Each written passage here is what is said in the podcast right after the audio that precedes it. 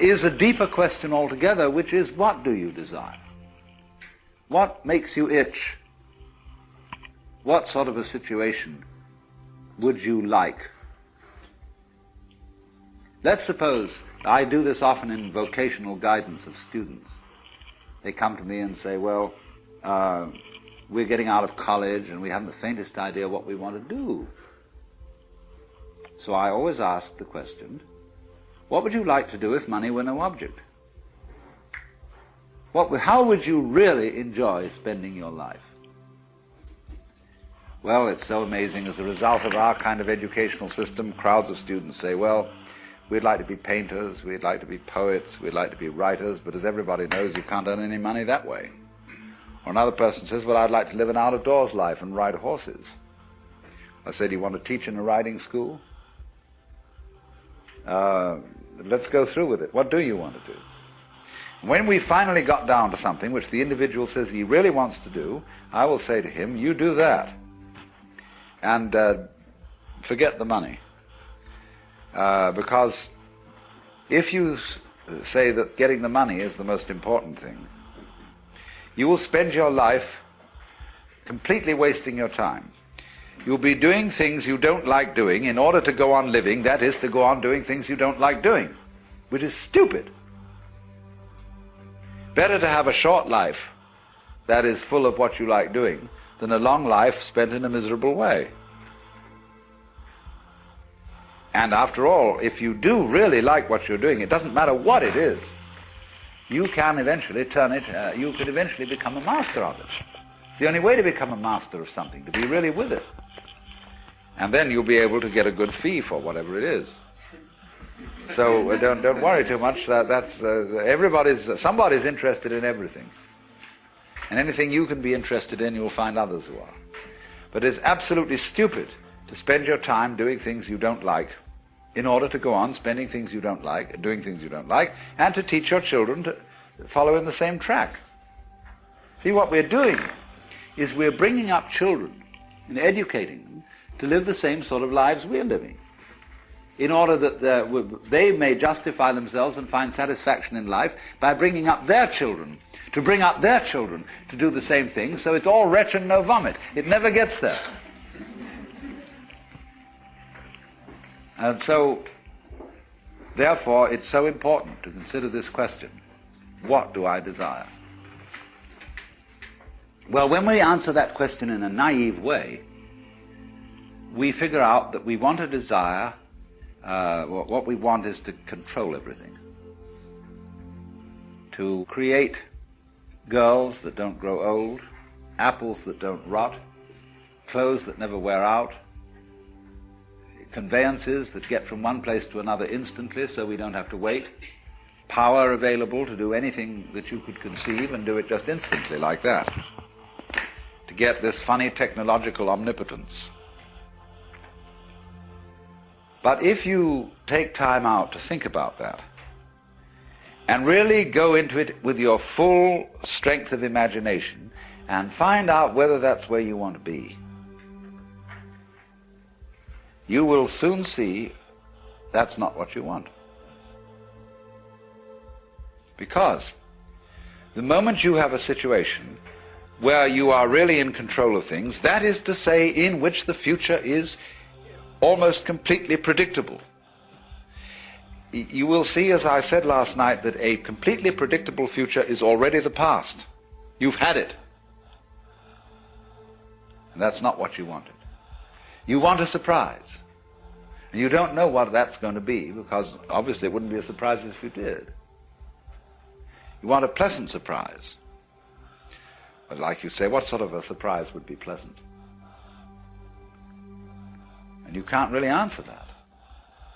Because you know if there are to be such things as pleasant surprises, there must also be unpleasant surprises. There must be rude shocks.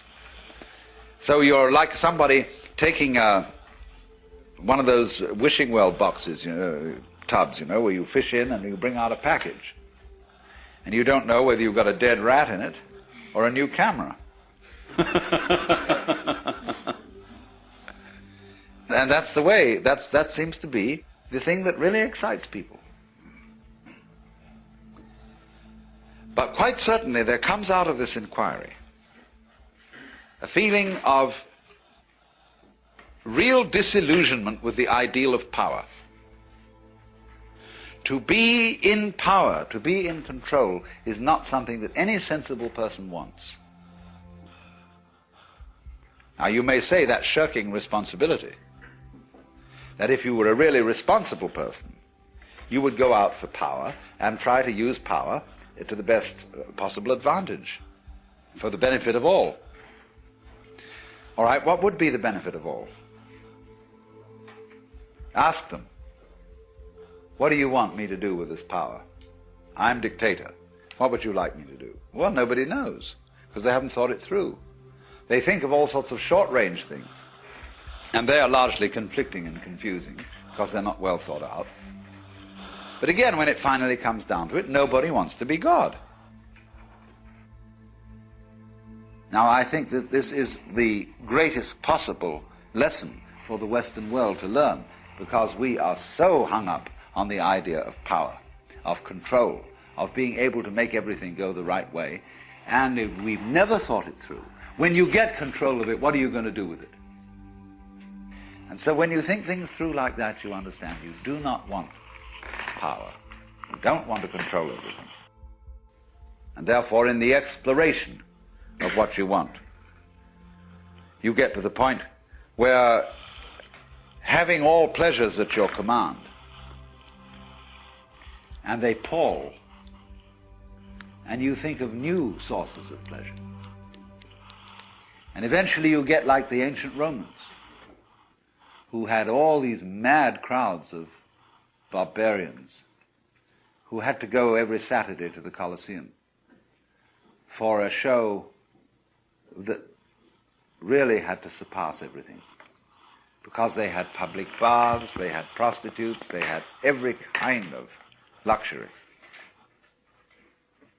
But when they went to see one of the big shows that people like Nero put on, they would have, for example, floats circling the Colosseum, all full of slave girls from distant parts of the Mediterranean, garlanded with flowers and waving at the crowd and going innocently around.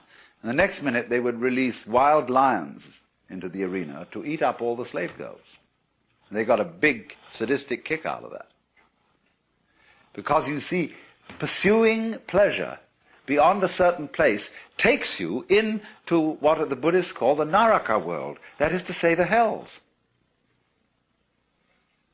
When you have explored pleasure to its ultimate limit, the only thing you can get a kick out of is pain.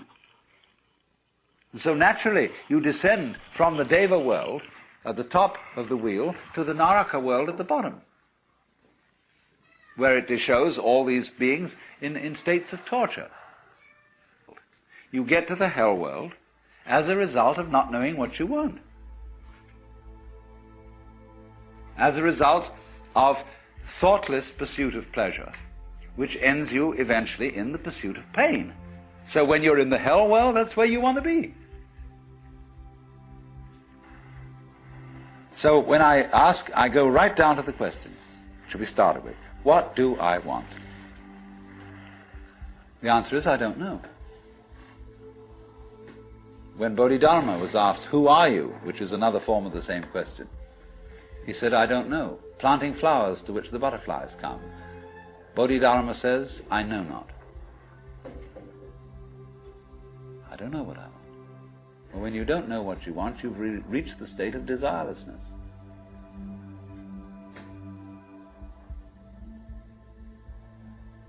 When you really don't know, you see, there's a, there's a beginning stage of not knowing and there's an ending stage of not knowing. In the beginning stage, you don't know what you want because you haven't thought about it, or you've only thought superficially. And then when you, somebody forces you to think about it and go through and say, yeah, I think I'd like this, I think I'd like that, I think I'd like the other, that's the middle stage. Then you get beyond that. Say, is that what I really want? In the end you say, no, I don't think that's it. I might be satisfied with it for a while and I wouldn't turn my nose up at it. But it's not really what I want. Why don't you really know what you want? Two reasons that you don't really know what you want. Number one, you have it. Number two, you don't know yourself because you never can. The Godhead is never an object of its own knowledge.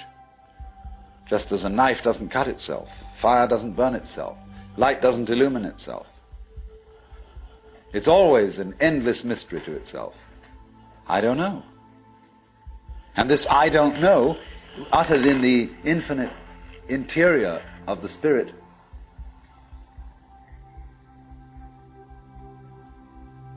this I don't know